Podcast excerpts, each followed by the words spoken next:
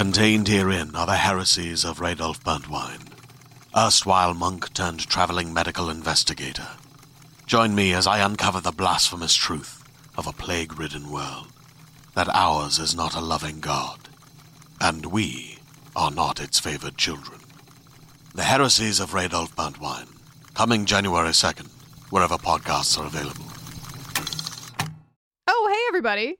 Hello, here we are. A little intro for you. Jenny, um, I asked our friends uh, on Discord, we have a Patreon only Discord, which is a very fun place to be.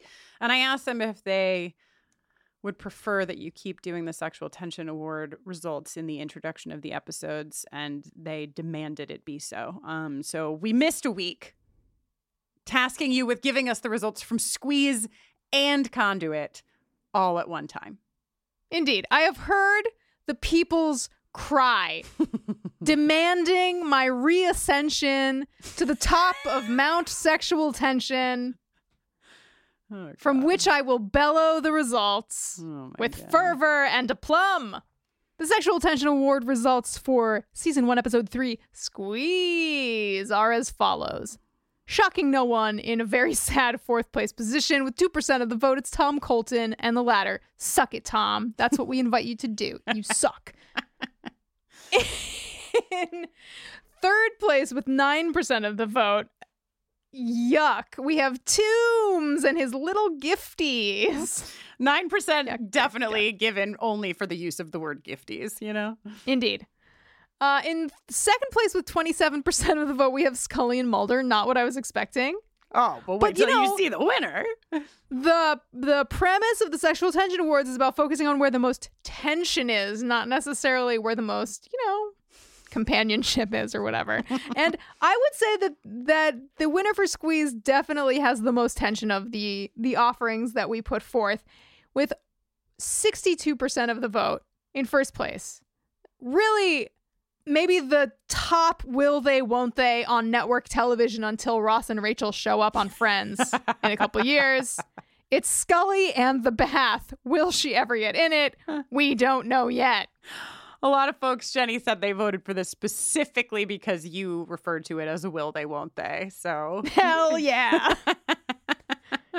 in season one, episode four, Conduit, I have great news. There are more results. In oh my god, fourth place with 12% of the vote, it's Mulder and Scully. but I can understand how they were edged out by the third place winner with 15% of the vote, Tessa and the drama. There's a lot going on there. yeah. And then, of course, there's the natural magnetism of who made it into slot number two with 16% of the vote, ones and zeros. Can't keep them apart. Cannot. But what you really can't keep apart in first place with 57% of the vote is all of us and Mulder's shirtless chest. God bless America. I'm telling you, Jenny, you know, some folks were worried that if we put Scully and Mulder in every poll that they'd win them all. We got 50-50 right now, okay? We're at a 50-50 Incredible. split. So I applaud everyone for being committed to the truth. It is out there and it Which is in out there. here. Yes. Incredible. Also, Jenny, um, you're not even in Maine right now. As of the airing of this, you're all the way in sunny Los Angeles. What the hell are you doing over there? I am A, chilling, and B, I'm here to celebrate the release of my instrumental album, From the Forest Floor. Uh, that's coming out on Friday, May 5th. This very Friday. I'm really, really excited about it. And on May 4th, we are celebrating the album with a very special listening party at the Dolby Atmos Theater. The album was mixed in Dolby Atmos, which is sort of this like 3D sonic experience. Um, and this is a room that's spe- specially calibrated exactly for such a listening experience. Uh, we'll be listening to the whole record top to bottom, and then I will be in conversation with two out of my three collaborators on the record editor of the pod, John Mark Nelson, and BFF of the pod, Hrishikesh Hirway. Uh, it's going to be really fun, and it's actually free. All you have to do is RSVP, and you can find the details if you are in or around Los Angeles on my website, jennyowenyoungs.com. Just click on events and you can find the event listing and uh, link to RSVP. It would be so awesome uh, to see some of you out there. And um, I'd, I'd love for you to experience this record with me in a very unique setting. Yeah, that sounds very cool. Do you think that out of you, Rishi, and John Mark, anyone will say, May the 4th be with you? It's like Rishi loves Star Wars, but also he might, and I know this is hard to even conceive of, but he might consider that fruit to be too low hanging. wow, I cannot He wait might- to he find out might the find- results. Some way he might like think of a Victorian poem which like mentions some force, and he might like somehow meld those two things. You know, Oh God, let it be so. Well, report back. he might really us. Professor Dad it up for us. Uh, please, for those of us who cannot be with you in Los Angeles, report back on the results of that. Uh, I would like Indeed. to know. All right, let's uh, let's go talk about a devil from Jersey. Let's do it. What if it is a female, Scully? How close is she to you or me? Does she feel emotion? Or her days just spent looking for food? Maybe she spends her day shopping.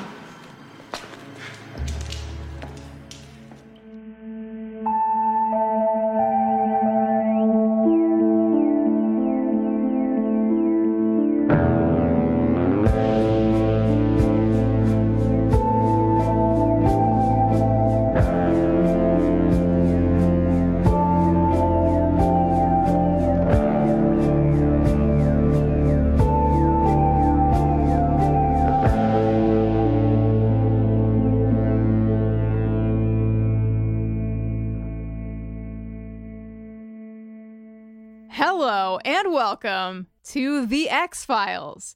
That's The EX Files, a buffering rewatch adventure where we are watching and discussing every episode of The X Files, one by one, spoiler free. I'm Jenny Owen Youngs, ex wife of Kristin Russo, and I grew up watching The X Files. And I'm Kristin Russo, ex-wife of Jenny Owen Youngs, and I have only ever seen five episodes of The X Files. Today we're talking about season one, episode five. The Jersey Devil, or as some people like to say, the Jersey Devil. You know what I oh mean? Oh my God. Ma'am, Sorry, it just popped out. Long Island, come get your favorite daughter. The Jersey Devil was written by Chris Carter, directed by Joe Napolitano, and originally aired on October 8th, 1993. Joe Napolitano sounds like a guy who knows how to direct an episode called The Jersey Devil. You know what I'm saying? I do. This is the one where Mulder and Scully track a legendary creature that has roamed the New Jersey countryside for over 40 years. The New Jersey countryside, you say, IMDb. Okay. Urban Sprawl. Urban Sprawl. Producer LaToya Ferguson gives this episode a scary rating of one and a half out of five nod off appendages. Once again, she says one point is just for the theme song. Uh, but the opening scene of them singing bingo when something ominous was about to go down did get me enough to add the point five. I'm sorry, I'm a coward. Never apologize, LaToya. Never, Never. apologize. Never. It took me a long time, Jenny, in this episode to understand who was gnawing off appendages. Like, I watched it through the second time and was like, pay closer attention because who is eating the people?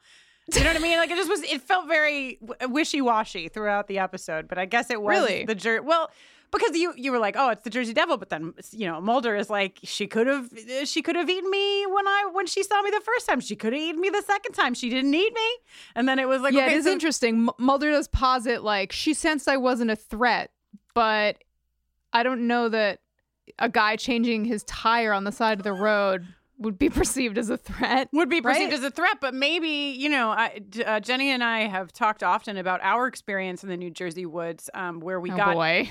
Well, I mean, it's relevant to the conversation. We got in between uh, Mama Bear and her baby bears. And so I'm just, she's them. shaking her head at me. I haven't even, said I've just set up the, I'm not telling the story. I'm just saying maybe the man in 1947 got in between the jer- Hmm. that Jersey Devil and his Yep. then child. Because this is Sure. we're getting ahead of ourselves. I want to hear what you thought of this episode, but like the grandpa Devilette is the one that gets shot in the opening scene. Grandpa Devilette. Yeah, that's what I would. Or grandpa Devil. I would say we're looking at three generations of air quotes Jersey Devils, which we'll get to Okay. in a minute. Uh and and yeah the 1947 pine barrens attack mid tire change we're, we're gonna call that jd grandpa Grandpa. Uh, okay, Jenny. So, uh, thoughts on this episode slash thoughts on the Jersey Devil? Do you want to talk? You are the New Jerseyan uh, of among us, so I don't know if you It's want true. to talk about the Jersey Devil. okay uh, here's the thing here is the thing It's like I asked you to talk about the Paramus Mall. You know, you're just like, listen i want the jersey devil uh to at the very least receive some respect here you know what i mean Mhm, mhm, Sure. The thing about this episode is that this take on, quote, the Jersey Devil does not align with any Jersey Devil associated lore.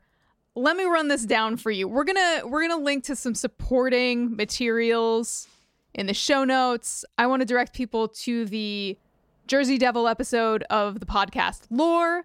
I want to direct people to the nj.gov official New Jersey website's page about the Jersey Devil. Yeah, and I want to direct people to the Jersey Devil stories on the Weird New Jersey site. Uh, Kristin, are you familiar with Weird New Jersey at all? Yeah, like uh, like peripherally, you know, I know of it. So, for anyone who's unfamiliar with Weird New Jersey, uh, it's a magazine that is mostly comprised of readers' stories of various paranormal, unexplained, and just generally weird things that occur in New Jersey. New Jersey is the most densely populated state in the country, or at least it was when I learned that fact in high school. I didn't know that. And as densely populated as it is with people, it is so too densely populated with various weird things. So when you follow the link to the Weird New Jersey Jersey Devil page, what you'll see is a ton of accounts from various New Jersey folk, their experiences uh, with whatever's going on there. The, the thing that really forgive me, Kristin, gets my goat about the way that uh, the quote Jersey Devil is handled in this episode is, by all accounts that matter, some as official as the New Jersey.gov website. The Jersey Devil has a head like a horse, bat wings, clawed hands, a serpent tail, and long, slender deer like legs. Yeah, I'm looking It at a sounds- picture. I'm looking at a rendered drawing Yeah. here of the Jersey Devil from the Philadelphia Bulletin in 1909, and that's exactly what the picture looks like. Drawing. Yeah, it's a real freak show of a cryptid. Uh, and you had asked me before we started taping, is the Jersey Devil a cryptid? Yes. However, Right. not in the case of this episode. Right. So, the looming cryptid corner jingle that I will one day have to make for this show is not getting made today. Uh, because what we're dealing with in this episode is something, I think you're going to like this, called a relict. Not a relic, but a relict with a T at the end. In biogeography and paleontology, a relict is a population or taxon of organisms that was more widespread or more diverse in the past. How about that? We've Huh. got this micro population of uh, people eating JDs. But like they aren't people eating JDs. They're like Well, they ate some people. they eat them if they if they're there. It's kind of like uh, uh, well, listen, I don't know how I'm going to like, ever look, get if there's a burger on the grill, I'm going to eat it. I'm not a vegetarian. Well, just like I was just protecting like when I'm not eating a burger. I was just like, I was just protecting my kid, and now this dead guy is here, and like, I'm hungry. So he's already dead because he was a threat to me. So I'm going to eat him, you know? okay. Okay. I'm okay. not, I, listen, I don't know where I stand on the Jersey Devil of it all, but I do agree with you. It is an interesting, so the, the, the core of the episode is asking us to look at this, and there's a big long talk about it in the middle of the episode, dual nature of being a human, right? Uh, Uh-huh. Jenny, you and I are well deep into the television show Yellow Jackets, which is a look at this very same idea. It's just that in the case of the Yellow Jackets, it is their survival after a crash in the woods Hmm. that gives us this look of like what would happen to a group of teenage girls if the only way they could survive is by like literally being off like off the land hunting whatever staying warm how Yeah. would it happen what would Maybe- become maybe chomping on a little leg you know what i mean Eating a sna- eating a snacky. eating a little Having a little snacky. snacky. yeah um and so it was it was really fun to go, like go into hear them talking about this because clearly it's something that's on most humans minds at one point or another right like Uh, we whether to eat your whether to eat yeah, fellow man. yeah, whether to eat your fellow man or not. But like, n- uh, in all seriousness, like we've talked about Buffy for seven seasons, and this was like the dual. Like, are you a monster or are you a man? Like, what is our nature? Is our nature to like get dressed and brush our hair and go to the store, or is it to like fuck shit up and eat shit? You know what I mean? Like, what The two the two genders? natures. okay. Anyway, All right, all we'll, right. we'll get more into it in in specificity, but it, it's interesting to lay that onto an already existent cryptid. Yeah, it just seems like they wanted to set this in New Jersey, and Yeah. tha- and that's what happened. um, cool. Okay, so in our little cold open, we get a family driving through the Pine Barrens, uh, singing "Bingo was his name-o." Man, LaToya's not wrong. This does have a certain. Ooh. it does. Also, children are not portrayed very nicely in this episode. I wanted to kill these children and have them shut up, and I wanted to kill every child at the birthday party later. Just Wow. loud. Every child is loud in this episode. You know. Yeah. So, Dad Paul pops a tire. Yes. Can I help so you? Sorry, but I just read my note uh, and I said, flat tire. I blame the kids. No one should sing this loud and be this happy. oh my god. I I noted that the timing of him getting this flat is impeccable because it's right on the beat of bingo. this man b- manifested his own flat so that those kids would go Mm. the fuck to sleep, you know? Yeah. Uh, in the middle of changing the tire, oh no, don't you just hate it when you drop your flashlight and it rolls down the hill into the woods? and even though you manage to come back up the hill with the flashlight, you're still doomed. Paul is dragged off into the woods screaming. Uh, and the following day, many police folk and bloodhounds eventually find his remains. Mm-hmm. In case you leg's missed, been eaten off. R.I.P. leg. R.I.P. leg. Uh, in case you missed that it was set in 1947, there are at least two gentlemen wearing what I refer to as newsy caps to let us know that we Yeah. are in the late 40s here. Yeah, trying to sell you a paper. yeah. I, I I posit the question in this scene: Did they really send this many people out to look for someone in the 1940s? This is a whole. There was less going on. None of them were like busy on Twitter or whatever. and I celebrate that. cool. Uh take me back to the old days when search parties were well populated. Yeah, you uh, get they lost track in the woods now. Nobody cares. Yeah.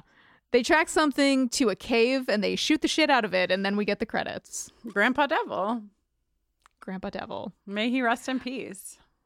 Okay. I have one note for the Buckle next up. what? I have one note for this next scene. I'm ready. Is it hanky panky?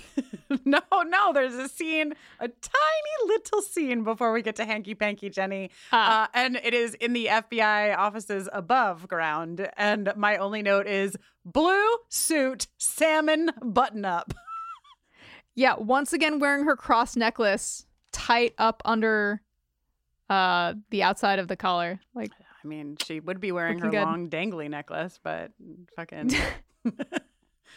What's his face? she needs now? all the protection she can get all these cases she's working with Mulder. It's true. Uh she walks in on Mulder in his cave reading Hanky Panky magazine. I looked this up just to make sure that it's an in-universe magazine. Kristin is nodding. She also looked it up.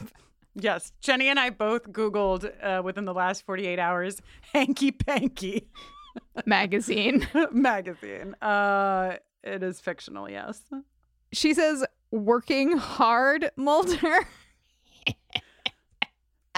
So a couple of things about Hanky Panky. A, I I paused it. I texted Jenny. I said, "Don't worry about writing down every headline from the front of Hanky Panky. I've done that work for us. I'll I'll get my bonus payment for that effort you know, at a later time." Um, we've got cyber sex. Can you really catch a computer virus?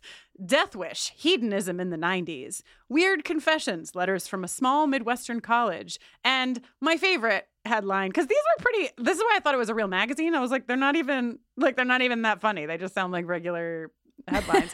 uh, but the, the last one is a bountiful bevy of beautiful bare bottomed babes. So, Yes. shout out to whoever wrote that one because I love it. And Jenny, you actually, this is amazing. And I don't know what it means except for that uh, David Duchovny was simply looking at a Playboy. When I went to write down all of the titles, you can actually see behind the cover and it says Playboy on it. Like it literally is a Playboy that he's looking at. This is behind the cover of Hanky Panky. Oh my God. So, He's apparently reading a story about a woman who claims to have been taken aboard a spaceship and held in an anti-gravity chamber without food and water for three days. He's he's working on an X file. um, Scully pulling her like dykiest move yet. I think I don't know how else to classify this. And as a as a dyke myself, I am claiming that word. She just sort of leans back and says, "Anti gravity is right," and like she's she's being sarcastic. Yes, Scully. yeah. mhm, Yes. She comes bearing a little gifty for Mulder. News of a body in the New Jersey woods missing an arm and shoulder, apparently eaten off. Oh my god. Don't worry. She thinks she's just fucking telling him a tale that will be of interest. But no, Mulder has a fucking X file for that. He has an X file Yeah. for everything, this guy. yeah, Mulder whips out a file right quick. Ever heard of something called the Jersey Devil, Scully? Uh Mulder okay, so Mulder says that Scully should read the file. Scully literally scampers after him and says, um, save me the trouble. And I write in my notes, guys, this is level four flirting. This is Hmm. the flirting is is really on Getting the, your on the crush to Yeah. read you a file. Yeah, on the chart that measures uh, prehistoric uh, humans by feet, this is we've clipped up a couple. We're at least at that prehistoric human's shoulder by now at the level of flirting we have here. Scully's like, oh yeah, the Jersey Devil, kind of like an East Coast Bigfoot. Incorrect, except in this episode of The X Files, apparently. Yeah. Mulder gets a car. Uh, Scully sighs. That's how the scene ends. Yep, yep, yep. Uh, oh, from the the autopsy report of the being that they shot Mhm. in 1947. It's important to note that they revealed human flesh and bones in the man's large intestine. Cannibalism, a tale as old as time. Yeah. Scully's like, it's a myth, but she will be shown to be myth taken. I wondered which one of us would get there first, and Jenny, you've won. Congratulations. Thank you. So we go to Atlantic City. Jenny, do you have uh, Atlantic City memories in your life as a New Jerseyan? One of my good friends from high school got married there on St. Patrick's Day, like at a time in my life when I was like always on tour, but she happened to be getting married in like a 3-day window where I where I was home from a tour and not yet gone on a tour. And I went to the the wedding and we were like outside on the streets of Atlantic City with the wedding photographer like me and the other bridesmaids and the bride and a a girl like across the street and like diagonal I don't even know how re- recognized me and was like yelling compliments across the street. This is my primary, Atlantic City memory, which is not which is distinctly unlike most of my memories of most places. She she was like, I've found the Jersey Devil. It's the Jersey Devil. um, have you gambled at Atlantic City? Have you played craps or done roulette or No. anything? No. no, I don't I don't with gambling. Yeah. That's not for me. Yeah, I I've also been to Atlantic City once or twice. Um, my biggest memory is uh, being at the roulette table and um, spilling my entire vodka tonic on the table. And let me tell you, kids, uh, it's pretty dramatic when you spill a drink on a gambling table. They have to shut the whole operation down. In fact, and Mm. I was so mortified. I think about it sometimes just apropos of nothing. I just think about that time I spilled my whole drink on a table and the gambling had to stop and everyone at the table was mad at me and I was so embarrassed. anyway, Well, thankfully, I've never been to the Atlantic City morgue, where we're going now.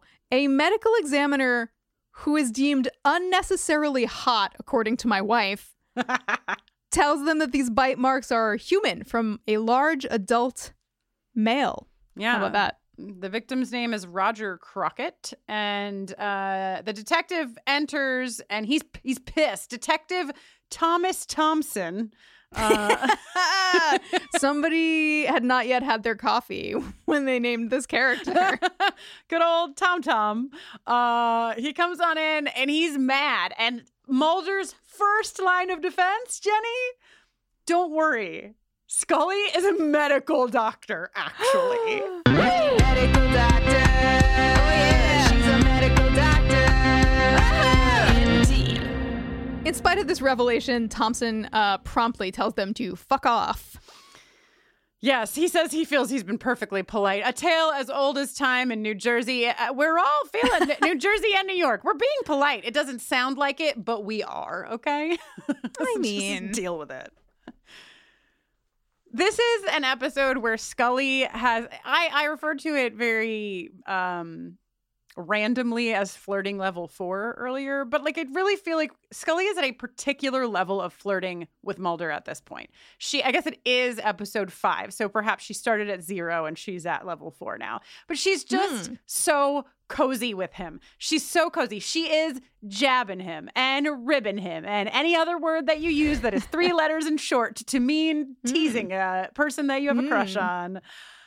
You missed your opening, Mulder. You could have really humiliated him and told him it was the Jersey Devil. She just, Also, Mulder smiles at this. He is tickled. yeah, he is. They love each other, and it becomes really. cool. There's a couple of moments where I scream in all caps. Um, in my notes, and this is one of them because he says, "You got a date?" when she says she has to be back in DC, and her look at him, she's like, "Oh, sh- we're going there." Episode five. She looks at her watch. She says, "Episode five? Okay." she's got her godson's birthday party, Jenny. So Mu- Mulder decides to stay in town and send Scully home to drive by herself for three hours in Friday night traffic. Rude. Mulder hits the casino, opens the phone book, and when he doesn't see a listing for Jersey Devil, comma the, he opts to instead call the Parks Department. This guy, his name is not creme brulee, but it's what I uh, call him in my in my notes because it's something brulee, brulee, brulee. This uh, Park Service guy, I love uh, this this dude, and I love his tr- fucking truck more than I even love the man. The, the truck is the hottest thing in the episode, and that's saying a lot. He's got a great vibe, Ranger Peter Boulay, who I refer to in my notes as just Ranger Mustache. Hmm. He's been on the job for some time, and he tells Mulder everything he knows. I love um this dynamic that I imagine we're going to see more and more in the show, which is like a very particular kind of like flirtation. It's not like a I want to get sexy with you flirtation. It's like a are you a believer or are you a mm. non-believer flirtation, you know, where like every person takes a tiny step forward to see the reaction of the other person as they meander down this path. And the park ranger and Mulder are very much having this dance of like I don't know. They say it could be the Jersey Devil. And Mulder's like, that sounds crazy. Do you think it's the Jersey Devil? And, you know, we find out that they're both believers. This guy has seen some stuff. He's seen uh, some human poop in the woods, which really, I mean, could be anything. Uh, Please, he said scat. he did say scat. But doesn't scat mean poop? Not only will Jenny not say the word poop, but she also will neither confirm nor deny if it is or is not short for poop. short for poop. Another way of saying poop. Okay. Um, in addition to finding human poop in the woods, which I think is very common, my best friend Randy, she constantly has to poop all the time, and so she's probably pooped in the woods a million. Don't people poop in the woods? Please stop. Okay. Anyway, Jenny, what else did he find? He also found a rabbit with a human tooth in it. And deer bones sharpened into tools. And also, one time, he saw a large naked man come out of the birch trees, sniff the air, apparently smell Ranger mustache, and then run off. God, do you think tiny baby Shauna just ta- took a giant chomp out of that rabbit in the woods? Oh my God, she's not even a tiny baby. She's totally a teenager. She hasn't learned about eating rabbits yet. That's true. Uh, did you notice that Mulder is staying at a motel called the Galaxy Gateway? I did. I did. He was like, that goes along with my alien personality. All right. So here at this birthday party where no one wants to be, like the children don't want to be there. The golden retriever. The golden Oh. retriever is having an inarguably great time. That's true. Uh, the golden retriever is eating the cake as the kids are blowing out the candles. Scully, I guess this is her. It's her best, friend, Ellen. It's her It's her best, best friend, friend Ellen. Ellen. Um, I wish that I could have found a drop of sexual tension between these two. You know, I wanted No. to. It wasn't there. It was simply not there for us. Scully, however, Jenny is wearing a motherfucking suede vest. Okay, She's I know. Over a short sleeved scoop neck shell, a combination of words I haven't thought about since I was in high school working as a stock boy at various women's clothing stores. This is the outfit. I know everybody's all falling over themselves for the lace top that she wears to the date. Fuck the lace top. Give me Scully in this suede vest every day of the week. I texted our our friend and former host of Angel on Top, Laura Zak, is a uh, Gillian Anderson file. I think you could you could say Hmm. she really really into Scully. I texted her specifically. I said, "You will not believe it is only episode five, and this bitch is wearing a suede vest. I don't know how I'm supposed to survive." Anyway. At the party, the kids are eating cake and slamming into walls wearing uh like ape masks, which is you Yes. know, I get it, guys. I get I get what you're doing here. Uh yeah, and um Ellen's like, "Oh, Dana, you're so good with kids. You should have some of your own." Uh and Scully's like, "I need a man uh, to do that." It, Uh and I have no Ellen's idea like- what Jenny just said because she went so high that the mic literally actually stopped picking you up. I heard nothing. uh Ellen's like, "What about that guy you work with? I thought you said he was cute." this is Scully said Mulder was cute to her best friend. This is not only in all caps. I have bolded it and highlighted it in yellow in my notes. Like I I couldn't find a way to get more excited about this. It's like size 55 font. Yeah. she says he's a jerk. He's not a jerk. He's just obsessed with his work and setting the secondary theme of the episode, right? Like the primary theme is ev- evolution, de evolution. Are humans Mm, simply going to destroy themselves? Uh, what is happening here? And then the other question is, what do you do when you're obsessed with your work and this guy who's really cute is obsessed with his work? How do you find that man? Ding, ding, ding. It's that guy who's obsessed with his work, kids. Well, before we can ding ding ding, we have to ding dong because at the door, God. it's eligible divorcee Rob. Oh, God. He belongs to one of the screaming children. Yeah. Honestly, his kid seemed more behaved than any of the other kids. I will say that. that's Uh, something. Yeah. yeah. So uh, Ellen, like, scream whispers, stage whispers from uh, the hallway divorced. Uh yes. Yes. Kristin, um in in the time since we've been divorced, how many times have you been in a situation where someone you know has stage whispered to someone else when you entered a room divorced. I mean, you know, uh, Scully didn't notice it, so I'm sure that's happened a million times. I just haven't noticed, you know? Mhm, mhm. Oh, we should have invited nice guy Rob on the pod. What if our whole shtick was that it was just anybody who was divorced in universe? We invited that actor onto the pod. okay. Now we go to the quote outskirts of Atlantic City. We're surrounding a mission, the Mercy mission, and there are uh, several houseless people um, set up here with tents, uh, and that and the uh, houseless population of Atlantic City will be a, a key player in this episode. So we'll get a little further on before we talk about that in more detail. Uh, Mulder, a very chill guy, walks the street loudly asking, Did anybody here know Roger Crockett? Jack did. Jack did. Jack's like, I'll show you something. They go down an alley and he produces. Kristin, what is it that he produces? I can't believe it, Jenny. He produced a drawing of Samantha Mulder. okay, so This is a drawing of a humanoid creature that Kristin once identified incorrectly as Samantha Mulder and then correctly, I guess, as the quote, Jersey Devil in our episode zero live stream. First of all, Jenny, as yet, we do not know who Samantha Mulder is. And apart from Fox Mulder's sister, there is nothing telling me that she unequivocally is not also the Jersey Devil. So Okay. Okay. I'm not I'm not resting my case. Um, but also why? Why this drawing? Why? Why yeah. Mulder, like all of us, is like, what is this?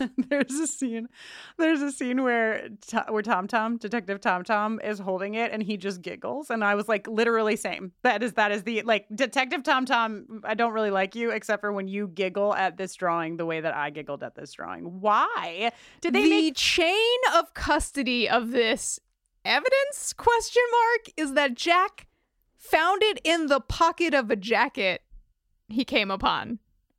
He found this drawing and was like, "Oh yes, I recognize this. it's the Jersey Devil. I'm going to hang on to it for safekeeping."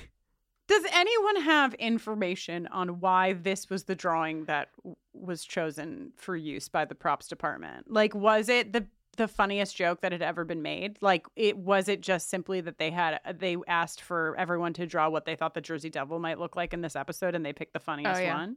How yeah, did it? yeah, yeah, yeah. How did it happen? I I live in Kingston, New York, and um, there was a contest for uh, I voted stickers, and uh, you know they were like eh, the the uh, bubble font or like a whatever, just normal submissions, and then there's this one that's like a crazy spider with like legs and sunglasses, and he's like screaming I voted, and it's very hilarious and very bizarre. And the internet got a hold of the contest, and so the sticker won by like a landslide. Uh, so I have one of that. When I voted, I got the sticker. I was so excited, and so I have saved it. And I just feel like perhaps something similar happened on the set of the X Files for this drawing. Mulder trades sleeping arrangements with Jack for the night. Mhm. Jack's like, "Does uh, the Galaxy Gateway have HBO?" And he's pumped. Uh, then Mulder looks at the drawing again while a mysterious ancient woodwind music plays. Uh, this is not the first time, nor I'm sure will it be the last, that we've heard a music cue like this uh, to indicate that something tribal or primitive is going down.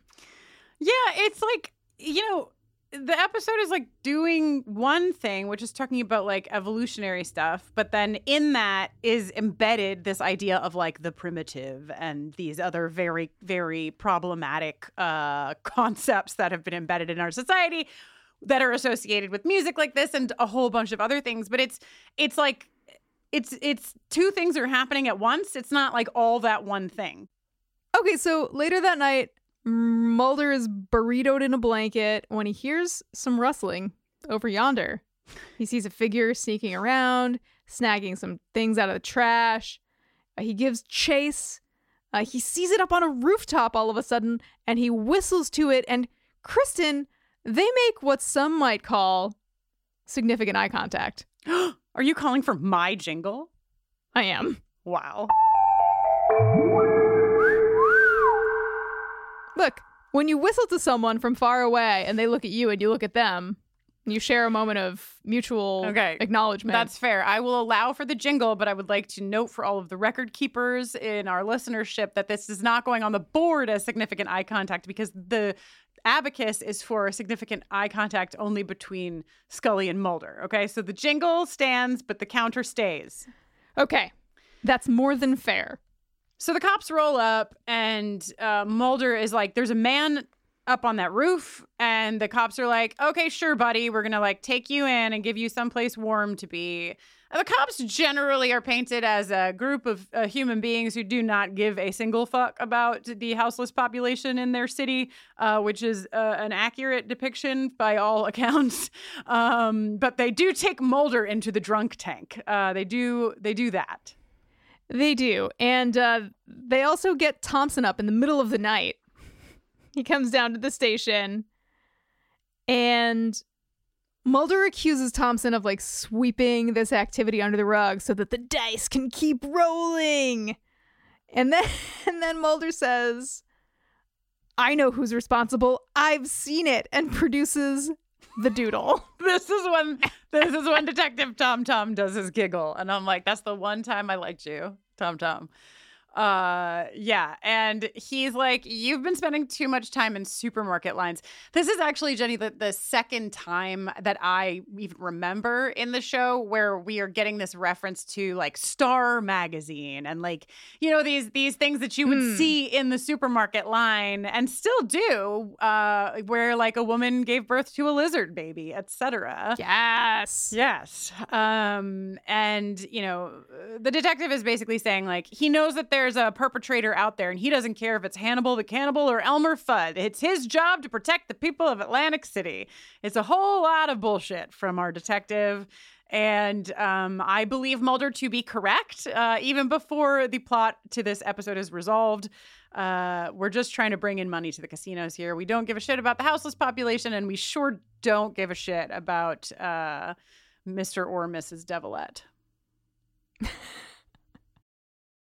Hey there, this is Justin Bartha. I made a funny new podcast, King of the Egg Cream. It has the greatest cast in the history of podcasts with actors like Lewis Black, I'm torn by my feelings for two women. Bobby Cannavale, You can eat it, or if someone hits you, you can put it on your cut. Melanie Lynskey, I wonder what these marvelous things are that look just like boiled chicken feet. Jason Ritter, I can break things and pick locks and kill people. Michael Stuhlbarg, The whole point is to inspire people that they should make themselves better. Ari Graynor, No, don't whet its appetite. What are you, an idiot? me, Justin Bartha, That's not just any egg cream, that's a Lemke's special. and all narrated by the hilarious Richard Kind. This is the story of Harry Dalowitz and how he rose from nothing to become New York's King of the Egg Cream.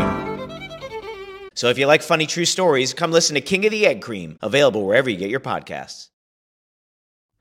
Back at FBI headquarters in DC, Scully gets a call from Mulder. When she asks him, What's that noise in the background? He tells her the truth. That's a guy getting sick because Mulder is in the drunk tank. Scully is wearing a mint green suit. Please note it in your record books. Uh, so she goes to get him in Atlantic City because she loves him. Yes, and then she takes him to a diner. And did you notice his like coffee grounds five o'clock shadow? yeah, it really does look like he just rubbed coffee grounds on his face. yeah. Uh, Mulder's like, if this creature is such a man eater, why didn't it eat me, the pinnacle of manhood? There's going to be a lot of ongoing conversation about who is the Scully and who is the Mulder out of the two of us. Uh, someone on the internet posited the problem is that you're both Mulders, and I do agree with that statement. But Jenny, this Mulder is you at the diner. Really doesn't even know that Scully is there. He is simply talking to himself about his theories. He is invested. He is excited. He does like nothing can stop this man from his excitement about learning more about the Hmm. Jersey Devil. That is Jenny Owen Youngs. Well, nothing can stand in my way when I'm on a quest for information, but if Scully told me she had to get back to DC by 7:30 because she has a date, I would not say, "Can you cancel?" cancel. but I'm glad he does wow. Oh, she's like, unlike you, Mulder, I would like to have a life. And he says, I have a life. so, despite Scully having a date tonight, and despite her like really not believing how absolutely obsessed Mulder is with this nonsense, she has set up a meeting with a professor at the University of Maryland who specializes in anthropology. Okay. I, I I didn't know if he would just specialized in cryptids, but I guess anthropology makes sense. yeah. Uh, I don't think they offer professorships in um, cryptidology. this actor is Gregory Sierra. Uh, he was on Sanford and Son. Oh wow. He was on some other stuff. Uh, he's been around for well. He died in 2021, but he was in a ton of stuff. And as LaToya noted for us, he's of Puerto Rican descent. So we have a person of color One. showing up Yeah. in the main feed. Wow. Yeah, and he he talks about um some of the stuff we've brought up already, the top carnivore uh concept. Other do you know any other top carnivores, Jenny, off the top of your head?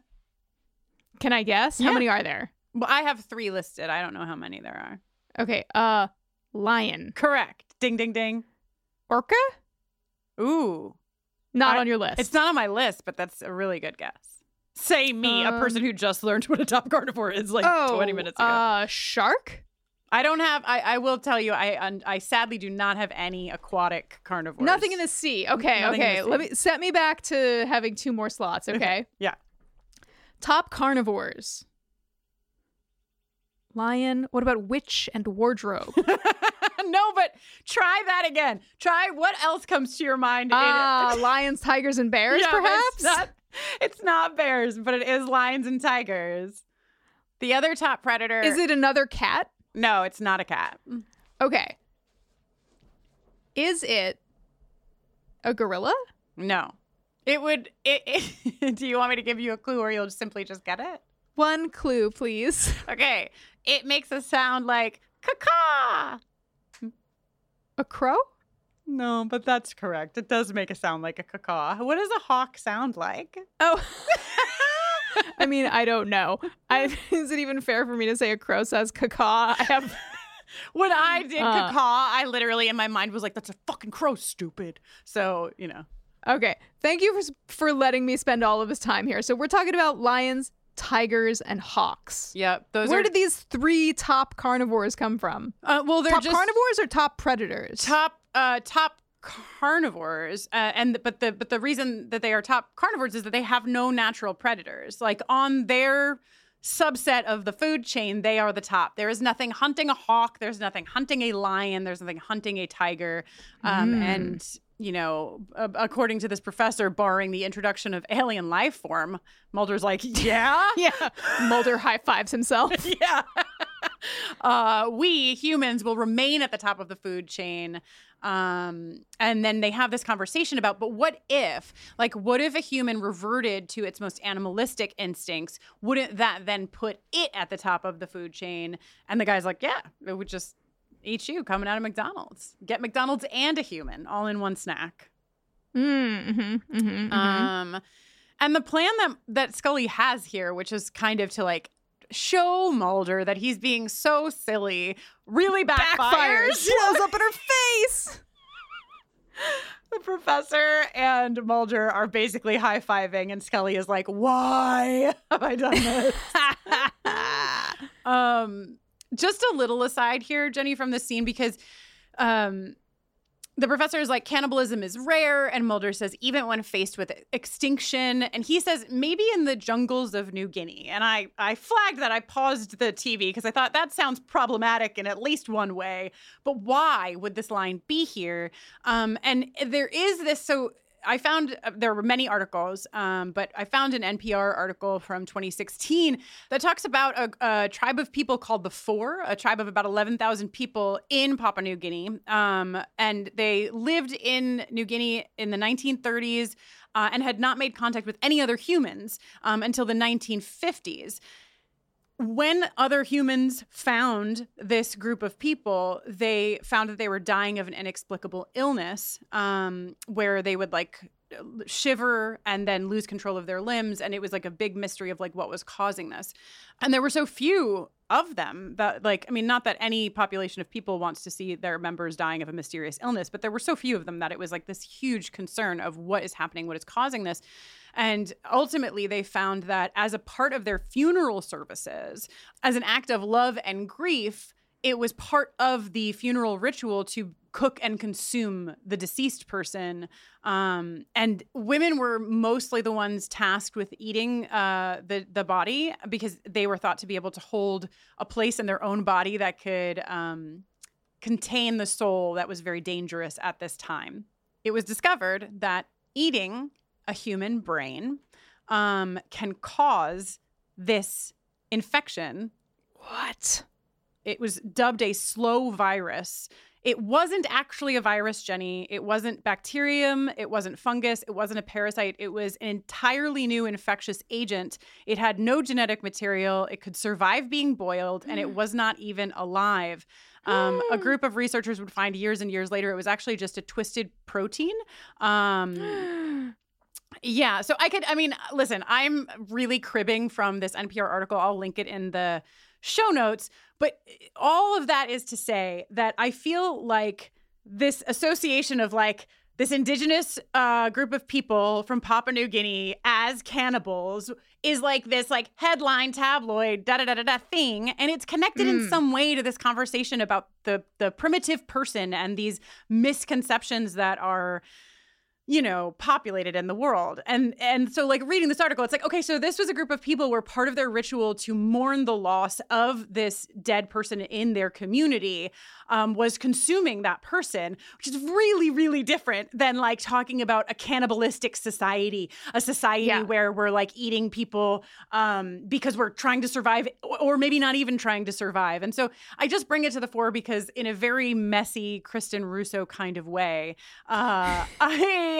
I just felt like there was power there in this tiny little line that was said that can underline some of the fucked up shit that happens when we talk about practices that are not our own or that are unfamiliar to us. Absolutely. Thank you for digging that all up. Back in Mulder's cave, which is what I'm calling Mulder's office from now on. Yeah. He's, you know, going through his files and he comes across a drawing not entirely unlike the drawing he received from Jack of the Jersey Devil, except this one has one very distinct feature setting it apart from the original drawing. Kristin, it has boobs. It does. It has this is boobs. the drawing that friend of the pod, Cat, refers to as Big Titty Foot. I thought you would like that. Ooh, thank you, Cat, for that. So Scully's on a date with Rob. Wait, wait, wait, wait, wait, wait, wait. Hold okay. back. We're not at the date yet. I have a few things to say about this scene besides uh, Titty McFoot. What is his name? Big Big Titty, titty Foot. Big Titty Foot. Big Titty Foot. His? His? He has boobs? titty McFoot. Uh, okay, so A, fucking Mulder is wearing really hot glasses and looks really hot in his glasses. Two, the idea that it is darker in Mulder's basement office at night is hilarious. There is never light down there, but we need to know it's nighttime, so he's turned off all the lights. Yeah. Uh, two, no, three, three. I think it's very interesting that the whole episode opens with Mulder reading Hanky Panky and then also has him looking at this drawn like it just there it feels like there's also a mm. something happening between like are we just are we eating to survive or are we eating for pleasure like the animalistic nature of man like now we're looking at hanky Mm-hmm. panky but before we were looking at cave drawings of boobs uh I no, I celebrate this analysis. Uh, there are many different reasons to look at pictures of boobs. In conclusion, okay per- a perfect segue to date night honestly okay, yeah. So Scully's on a date with Rob. He's going on and on about his kids. He wants Scully to go on a beach day with them. Whew. Uh, sh- he's like, "Dare I ask you about the case you're working?" And she's like, "Not while we're eating, bro." She is dressed up for this date. Uh, she looks great. I would not consider this casual clothes clock, but it is also not suit o'clock. It's a whole nother, we've entered into a whole different category of clothing. She's gone into her closet to a different place than ever before. Yeah, this is like Madonna influenced me heavily at an earlier time in my life, but I've since matured. Yes, yes. Kind of clothing. Ma- mature Madonna. Uh okay, so while this is going on, Ranger Mustache calls Mulder and says, "I found a long-haired male dead in the woods, dead 6 to 8 months." Missing that same cuspid I found in the rabbit. What are the odds? What are the and odds? Mulder pages Scully on her date. And I'll tell you what, Kristin, she's not bothered. She's not bothered at all. She's like, You buzzed me just in time, my friend. now, if I was on a date though, and my my work partner uh interrupted it, That's I would like a slightly yes. If I was on a date and you paged me, Kristen, and I called you back, I'd like a slightly more compelling pitch than I just had an amazing thought. Maybe it isn't a beast man we're looking for after all. I don't know. That sounds like a pitch that would absolutely get you to come down to the woods, you know? um, before we go back to Atlantic City, is this the third trip now? Um, let's just For hear Scully. Yeah. Oh, right. Mulder's just been there the whole time. Uh, She's let- getting really familiar with this commute. Let's just hear um, from our most beloved producer, LaToya, who has a couple of things to say about, quote, nice guy Rob. LaToya's lair, LaToya's lair.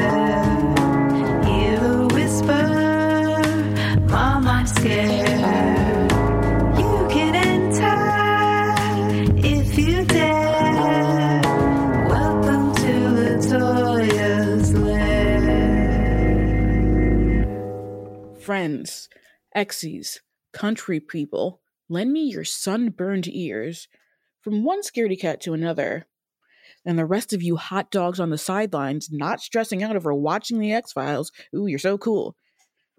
I think we all know that the real horrors aren't the extraterrestrials or sexy missing link ladies or early 90s fashion. They're the real life red flags that we see every day as we examine the Scully subplot from this episode with a guy named Rob. No, the red flag isn't being a potential love interest for Scully that isn't Mulder, because to be honest, Mulder is a whole host of red flags himself. But every Rob scene begins like the ending of a scene from a Lifetime film. And I'm not talking about a Lifetime Christmas movie, baby. The first thing to note about Rob is that, unlike Donal Logue as Tom Colton and Squeeze, where you think we might see him again, this casting is clearly 100% not long for this world, as Rob is played by Canadian local hire, Andrew Airlie, a man who is in Final Destination 2, which is pretty much the ultimate test to see if an actor is Canadian. But my point is, Rob is barely even long for this episode for that obvious reason. And then Rob opens his mouth. He's a divorcee with a son, which explains why he arrives at Scully's godson's birthday party alone in the first place. But then he decides it's a good first date talk to talk about dreaming of running over his ex-wife's new husband slash son stepfather. Just to be clear, if MM from the boys said this about his daughter's stepfather, we would all be in total agreement. But like, MM wouldn't say that on a first date because he has swag. And because that would not be a normal thing to say to anyone you just met, especially anyone you just met who has no connection to the people you're talking about. Even weirder, he continues on to suggest that she hang out with him and his son soon. He actually says the kids, which is the first time he suggests she drag her godson along to Playhouse. This is a first date. Is this why I'm single? Because I find this shit abnormal? Am I the weird one here? Then the first thing he seems to ask her about herself on this date is about the FBI case she's currently working on, which she obviously can't answer, which allows him to go back to talking about himself and his job in estate planning. Okay, so that's normal for a straight man, but to be fair, normal for a straight man is still bad. He then calls Scully at work and knows he's calling Scully at work. And I highly doubt she gave him her office number. He just has to ask her last minute to go with him and Scott, his kid, and Trent, her godson, to Cirque du Soleil. This would be their second date. Asking her the day of, what would have been their third date had this continued? A shotgun wedding? A stop at the fertility clinic? A trip to his Joe Goldberg esque glass cage? While the male writers of the show surely thought writing this that Rob would look like the ideal guy that Scully just wouldn't be interested at this time, at no point did anything this guy dangle her way come across as anything other than a ruse to lull Scully into a false sense of security. And I'll tell you what, there was nothing secure about any of this. Nothing. So, yeah, that was a true horror story of this episode, if you ask me. You know what? I know for a fact that you did. Back to you, Kristin and Jenny. LaToya's lair, LaToya's lair. Hear the whisper, Mom, I'm scared. You can enter if you dare. Welcome to LaToya's lair. Finally, someone was brave enough to say it. Thank you, LaToya. Thank you, LaToya. All right. So now we've got like it's Twin Peaks the clock in here. There's literally the park ranger is here, the professor is here, Scully is here, Mulder is here. It's we've got a whole crew of 4 riding in to solve this case once and for all. They go by the morgue, but the local police have intercepted the body, it seems. Uh, Mulder's like, there's a 50 50 chance there was a mate. Based on what? What are you basing a 50 50 chance on? I'm just curious. I mean, he he basically is just like either this guy was too obsessed with his work and didn't have a mate, or he was a nice guy with a son who was divorced. 50 50. okay, so their plan is to trank, th- like, they bring a trank gun on their hunt, if you want to call it that. This was a mistake. Yeah, this is a fucking bummer. Um, but, but before we get to the bummer of it all, the professor Jenny picks up a rag from the floor and takes a deep whiff of it. I'm always doing this in abandoned buildings. what? Sir. I'm like, how can I get whatever's on this rag deep inside my respiratory system as quickly as possible?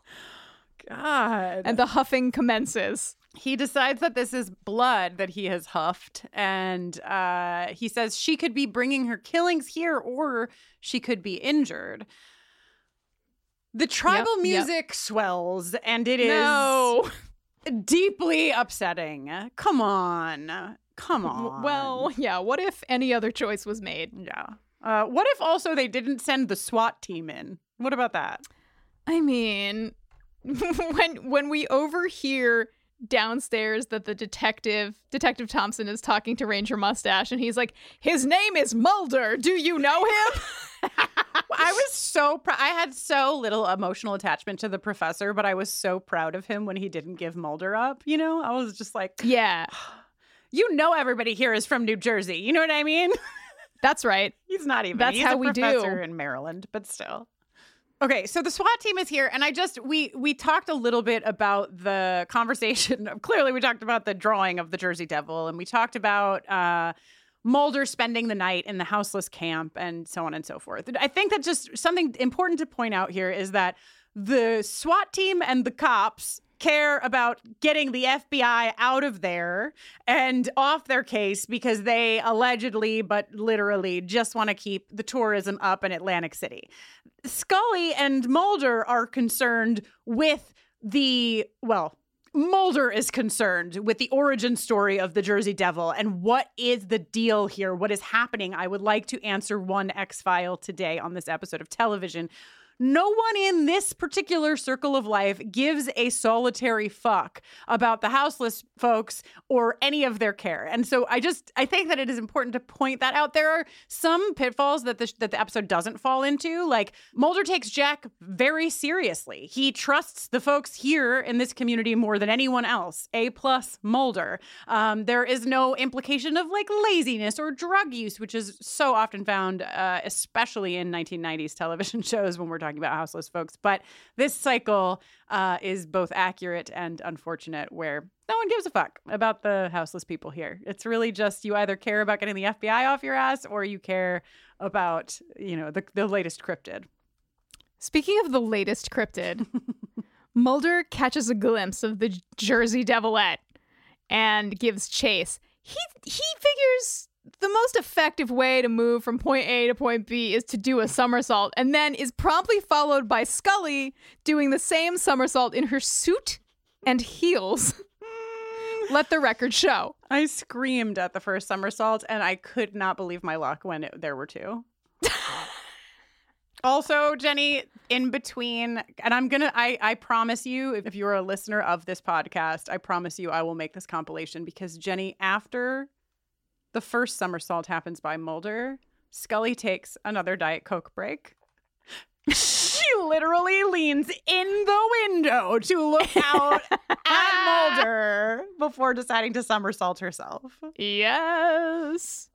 Okay, so this is basically one long scene where we're just like moving through abandoned buildings. I do want to give a Mhm. shout out to the abandoned building where Mulder winds up finding the Jersey Devilette. It's really like the fan is slowly spinning from Oh, the yeah. air moving through it. It's very drippy, like some Nightmare on Elm Street vibes in this place. I like it Drippy. very drippy. um, and we get this meeting.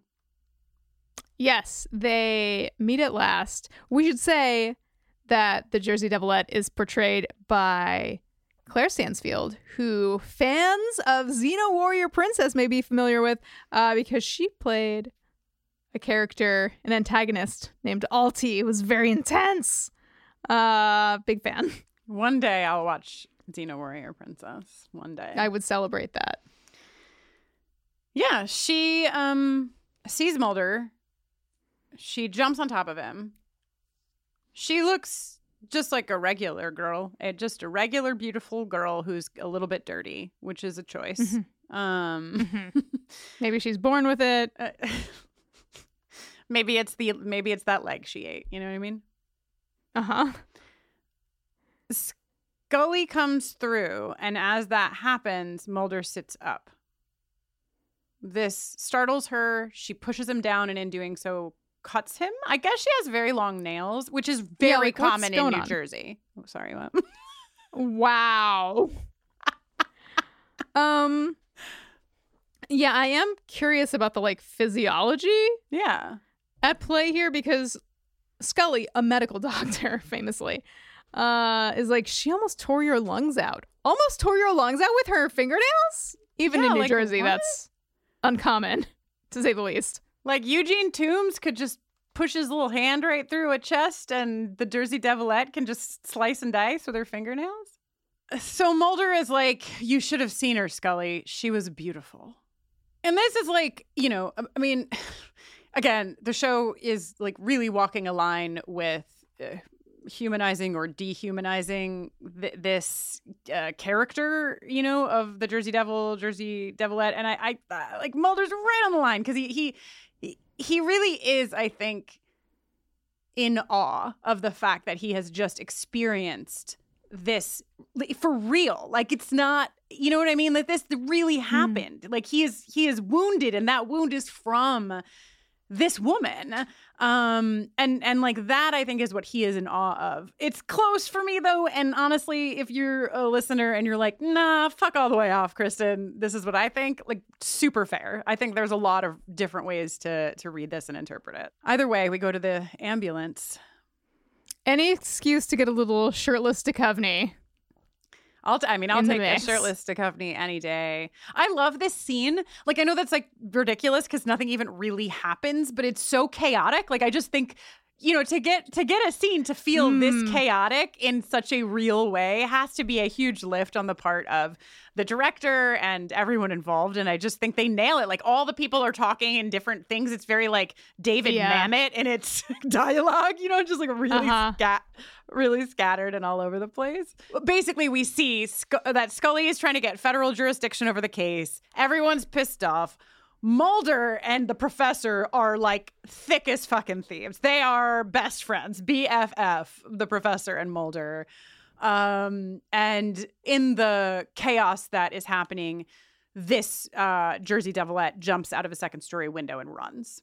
Impressive leap. Mulder squad decides to head to the woods to try to beat the police to her. Uh, Ranger Mustache shoots her from afar with a tranquilizer, which was a, I'm sorry to say, terrible move. She's still fleeing, but she's slowed down, and then the police are able to catch up to her and kill her.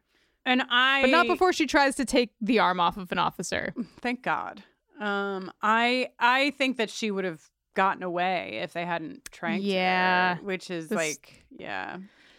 Eh, maybe best not to interfere. Mulder does the the hand pass, close her eyes thing, which uh, my mortician friend told me is not a thing. Really? Yeah, she said that usually um, when people come in to the morgue, their eyes are like half open, and like that, just brushing your hand over when they're they're newly dead does not yield this result. Not effective. Are you a mortician? Do you disagree? Please email us at hello at bufferingcast.com. Or call us at 1 800 I'm a mortician.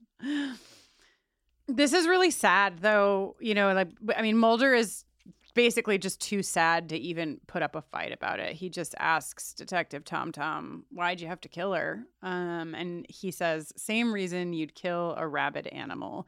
Um, the the dehumanization of this woman is is like written very well in the script because anytime at least to my watch anytime the SWAT team or the cops or the or anyone in that camp is referring to her they say it uh, whereas um, Mulder uh, pretty much exclusively sa like refers to her as her once you know he understands what's happening um, Mhm.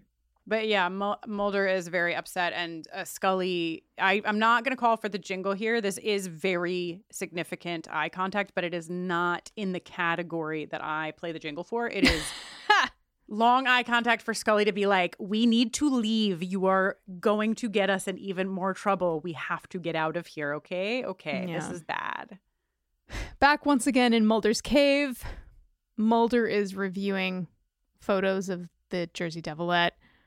May she rest in peace. Very strategically placed leaves um, covering her bathing suit area for modesty. She also looks like she's wearing a ring in the first She photo. does. She does. I agree. Is that her Her wedding, wedding ring? Her wedding ring to Mr. Jersey. Mr. Devil. Jersey Devil? Yeah. Uh, they did find human bone in her digestive tract, uh, Scully reveals, and also nothing uh, about her suggested prehistoric bone structure or physiology. but, but, her uterus indicates that she may have given birth. Mulder is on fire. It all makes sense. The male died. She came out of the wood to get food for the child. Um, Scully's like, please go drink a beer. Please. Mulder's like, never. No, Mulder's like, who needs beer when I have the Smithsonian? That's right. Fucking. Uh, somehow, okay, the phone rings. It's for Scully. Somehow Rob got this number and he's calling to ask Scully out. I write in my notes Cirque du Soleil or Fox de Mulder. You know what I mean? oh my God. Uh, Mulder is requisitioning a car yet again. And uh, Scully comes to tag along. This is her ideal date night, actually. Actually, agree. Let's hear let's hear these two crazy kids have a little exchange, shall we? Mm. Who's that on the phone? A guy?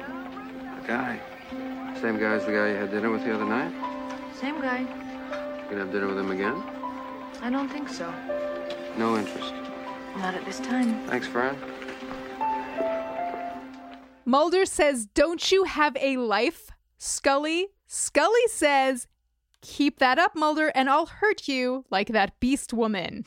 Mulder says 8 million years out of Africa, and Scully says, And look who's holding the door. It's Scully.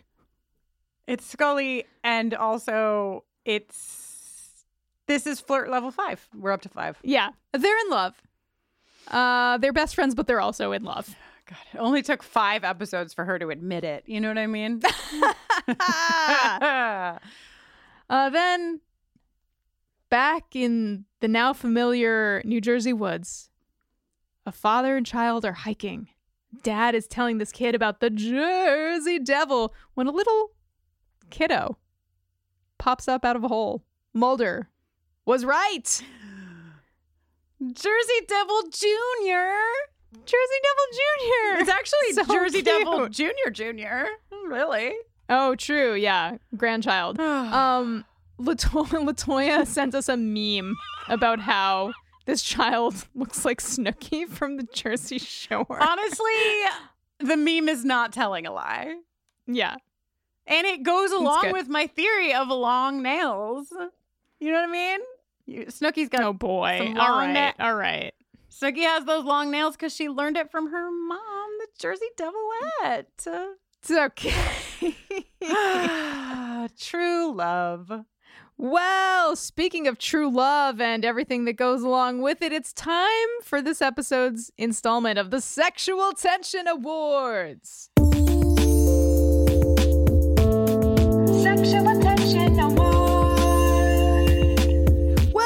Kristin, we're back with four slots and plenty of noms to fill them. Uh, in slot number one, who's this for? The normie vote? The divorcee vote? I don't know. But in slot number one, it's what I'm sure will be unpopular but still someone's favorite pairing. It's Scully and Rob. It's just it's just like three sad newly divorced people that they're like, yeah. uh it gets better. In slot number two, uh, you know, Scully spends time with someone else in this episode, and so, in fact, does Mulder. He explores his options. It's Mulder and Hanky Panky Magazine.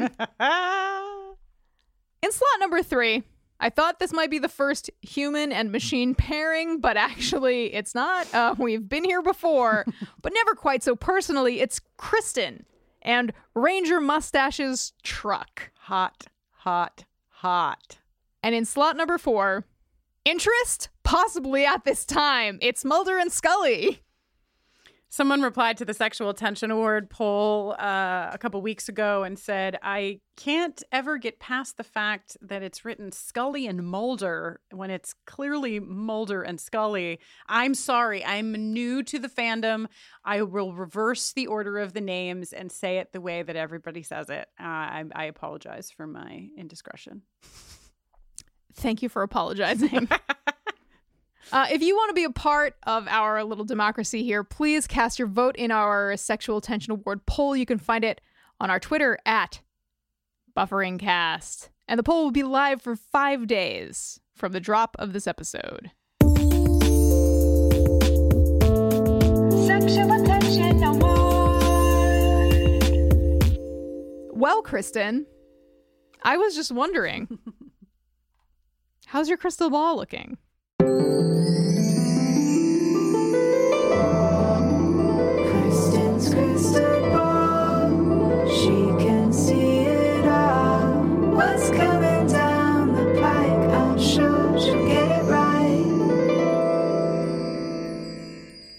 Jenny, thank you so much for asking. I just have a few um, updates. First of all, um, last episode I told you that I would be doing a deeper dive into Taylor Swift's 1989 to find more clues about aliens. Jenny, um, upon further investigation, it seems as though 1989 is actually just about falling in and out of love and not about aliens. So I would like to close the X file. However, if we ever need to pair lyrics to a love affair between two people on the show, I am well equipped. That I'm sure will come in handy. Also, someone did let me know that Bad Blood is the name of an X File episode and also a Taylor Swift song from 1989. So there are two connections. But I really did pour over the lyrics looking for anything. And I, maybe you can tell me. Listeners, if you would like this case to remain open, please send your evidence to hello at bufferingcast.com. Um, my only two other notes, apart from any questions you might have for me, Jenny, are uh, one, I think Scully and Mulder are going to kiss each other before the season is over. Whoa. And like, if they don't, there has to be something real big standing in the way. So I don't know what that might be, but like, if left to their own devices, these two would be making out by next week. Wow. And Okay. I also have decided Great. that Scully for sure must have a cat. I I am I am so resolutely convinced that Scully has a cat at home, but it also made me wonder how the fuck she keeps all of her suits so clean from cat hair, you know? Probably the wardrobe department. If only I had one of those. Uh, do you think we'll ever have an episode in New Jersey again? Oh, how could we not? They're only in DC. We better have right, an episode in. New Jersey again because I did not get nearly enough opportunity to do my Jersey accent in this one. You know? Oh, gee. Is it a Jersey accent? Is that what it is? Oh, are you trying to distinguish between um, Staten Island, no, Long Island? no. I mean, I'm I'm trying to suggest that no one distinguishes. I don't have any. I don't have any other questions for you at this time. But I like where your head's at with the kissing. great. I also like where my head's at with the kissing. okay, so um, we did it, Jenny. We we solved another file. Yeah, I would say that the status of this X file is both hankied and pankied Wow. to satisfaction. Would you say that this case came with a bountiful bevy of beautiful bare-bottomed babes? I mean, I think it would be disrespectful to say that, but I celebrate that you asked. Thank you. I can neither confirm nor deny. I guess that's it for us. Yeah. Well, you know, every week we like to solve the X file for who the hell are you? I yes. uh, I walk in, throw a file down on Kristin's desk, and say, "Hey, Kristen, ever heard of Jenny Owen Youngs? When she's not watching the X Files or Buffy, she's usually writing songs. She's got a brand new album of instrumental music coming out this very Friday, May 5th. It's called From the Forest Floor, and you can find it on your favorite streaming platform. You can also give her, Jenny, me, a shout on Twitter, Instagram, or TikTok at Jenny Owen Youngs. And uh, hey, you can also join me for occasional live streams on my Twitch channel, including one coming up next Wednesday, May 10th. If you're really quiet in the woods of New Jersey, you can also sometimes see her hiding beneath the trees. It's true. I'm Kristin Russo. Um, I was I should have gone with your file bit, but I didn't. I decided you did it well enough for both of us. Uh, you can find me should you be looking for me uh, on the internet, and you can use the spelling of my first and middle name, Kristin Noeline, K R I S T I N N O E L I N E, to follow me on Twitter. On were you just dancing to the jingle that you wrote in your head? That's right. You can follow me on Twitter, on Instagram, um, and also on TikTok. I don't know why you would. I don't do anything there, but you could follow me there. Uh, and uh, that is also my website, KristinNoeline.com, where you can learn about the work that I do with LGBTQ plus communities. The month is May, which means we're really close to June, which means that if you are looking for somebody to speak to your workplace about LGBTQ plus issues, it's a real hot commodity in June. You just let me know. Buffering, a rewatch adventure, is on Twitter, Facebook, and Instagram, and also TikTok at BufferingCast. Or you could drop us an email at hello at bufferingcast.com. You can support us on Patreon at patreon.com slash bufferingcast or by buying some of our hot, hot merchandise. All of that and more can be found on our website, bufferingcast.com. This episode was produced by Kristin Russo, Jenny Owen Youngs, and LaToya Ferguson, with support from our consultant, Mackenzie McDade. It was edited by John Mark Nelson. Until next time, the, the pod, pod is, is out out, there. there.